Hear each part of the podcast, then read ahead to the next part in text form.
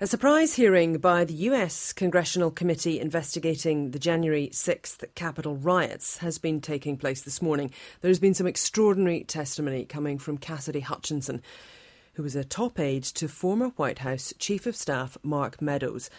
Let's discuss this with our Washington correspondent Simon Marks, who is with us now. Kia ora, Simon. Kia ora, Susie. This is extraordinary. I know I've said that word already, but it's like every time she says something, it's more astonishing than the previous revelation. Let's just go through some of what has been said. Most recently, I can see she has been talking about Mark Meadows seeking a pardon. She's also been talking about the vice president and whether he deserved chance calling for him to be hanged. Uh, yes, uh, that of course relates to an interview that President Trump gave to uh, one of the White House correspondents who has written a book about him, in which Donald Trump indicated that he believed that it was uh, a somewhat reasonable approach by the crowd to seek to mete out some semblance of retribution against Vice President Mike Pence, whom of course the president falsely blames uh, for certifying Joe Biden's election. President Trump continues to insist that Ma- uh, Mike Pence had a choice on that day when, of course, the Constitution doesn't give him one. Uh, this committee hearing was only uh, called yesterday. It was a surprise. Cassidy Hutchinson is a former top assistant uh, to uh, White House Chief of Staff, as he was then, Mark Meadows. And in the early stages of this hearing, uh, she was portraying a president of the United States who, on January the 6th, was absolutely aware that some of his supporters were armed. Uh, police said they had spotted handguns and AR 15 assault rifles among the crowd uh, arriving to listen to President Trump's speech that morning. She said that the president became frustrated uh, when the area where the speech was going to be made was not filled with supporters because those who were carrying weapons were not allowed through the magnetometers uh, by the Secret Service. And Congresswoman Liz Cheney, the top Republican on the committee, uh, of course considered a traitor by Donald Trump and her party, uh, pressed Miss Cassidy on an earlier piece of, uh, of evidence that she'd provided in a video deposition. Take a listen. I was in the vicinity of a conversation where I overheard the president say something to the effect of, you know, I, I don't effing care that they have weapons. They're not here to hurt me. Take the effing mags away. Let my people in. They can march to the Capitol from here. Let the people in. Take the effing mags away. Just to be clear, Ms. Hutchinson, is it your understanding that the president wanted to take the mags away and said that the armed individuals were not there to hurt him?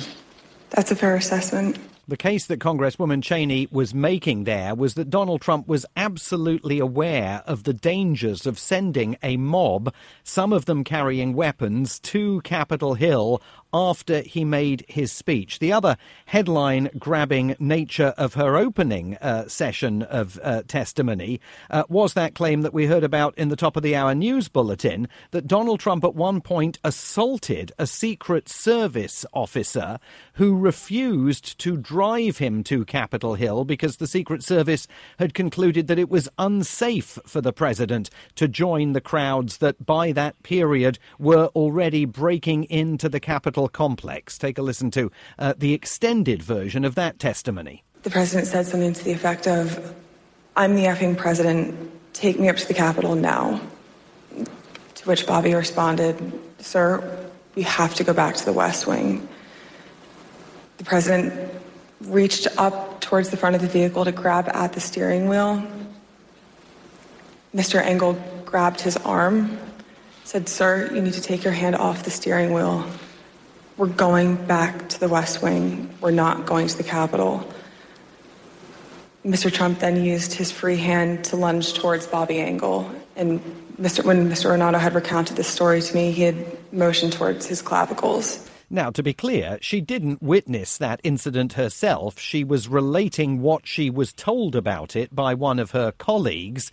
Uh, and mm. indeed, there were other issues that she's raised today that she didn't personally witness, including a claim that President Trump, uh, at some point on January the 6th, in fury, threw a plateful of food against the wall of the Oval Office, leaving ketchup stains on the wall. Again, she didn't see it herself, although she later says that she did see the ketchup stains. So, can you just talk us through how this has come to pass? As you say, hastily arranged. Why has she come forward now? Well, she came for, she she was questioned previously. I mean, much of this mm. testimony was gathered on videotape, uh, and she has become a more central figure in all of this because of the evidence that she has about what was taking place behind the scenes, particularly in the office of the Chief of Staff, Mark Meadows, who himself is currently refusing to testify before the committee. Now, it's still unclear as to uh, what the dramatic new revelation was uh, that the committee decided warranted this additional hearing. Skeptics say we're heading into a holiday weekend here. It's the July 4th Independence Day holiday coming up. Uh, the headlines that were dominated this time a week ago by the Select Committee hearing were then somewhat eclipsed by the Supreme Court's ruling on Friday on abortion. This may be an effort by the committee, which is heavily choreographing and scripting these hearings. They're actually being produced by a former American uh, network TV uh, executive that the committee wanted uh, to make sure that uh, some of the accusations that it's mounting were fresh in the minds of the public as they head into that holiday weekend. But there also have been some devastating revelations in this testimony, including uh, her claim that President Trump, the day after uh, the rally, was invaded by a host of figures, including Mark Meadows, his daughter Ivanka, his son in law Jared Kushner, the top White House legal counsel and others to make a speech distancing himself from his supporters amid credible evidence she says those White House insiders believed that members of the president's cabinet were threatening to invoke the 25th Amendment and topple him. From what I understood at the time, and from what the reports were coming in, there's a large concern of 25th Amendment potentially being invoked, and there were concerns about what would happen in the Senate if it was, if the 25th was invoked. So the primary reason that I had heard, other than, you know, we did not do enough on the 6th, we need to get a stronger message out there and condemn this, this otherwise this will be your legacy.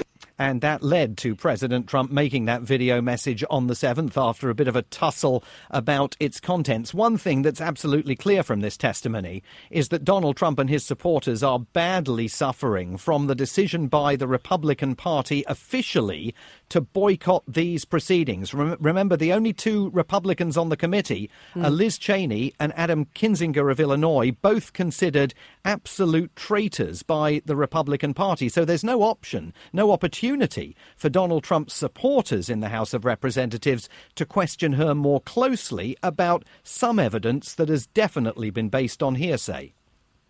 Thank you very much. Simon Marks, our Washington correspondent there. Uh, we will, of course, bring you further testimony from Cassidy Hutchinson uh, as it comes in. She is continuing there to give that in front of the committee, and also some news just in that I'm seeing on CNN this morning. Donald Trump is reacting in real time to the testimony of this former White House aide, Cassidy Hutchinson, uh, attempting to cast that as revenge